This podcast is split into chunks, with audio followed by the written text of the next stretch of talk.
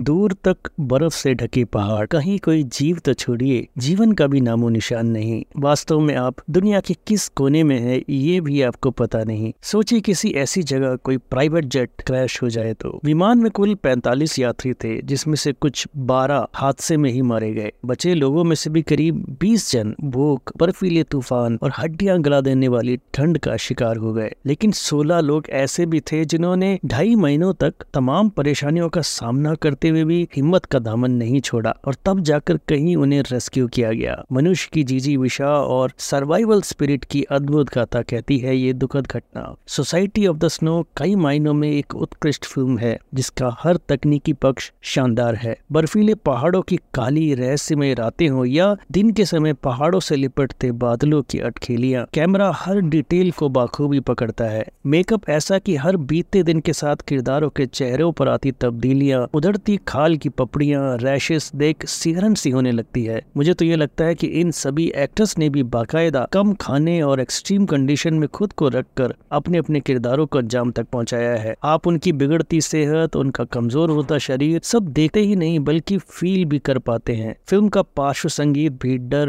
रहस्य और आने वाले कल की आशंकाओं को जैसे स्वर देता है। नेटफ्लिक्स पर स्ट्रीम हो रही है सोसाइटी ऑफ़ द स्नो अगर सर्वाइवल ड्रामा आपको प्रेरित करते हो तो इसे अवश्य देखें।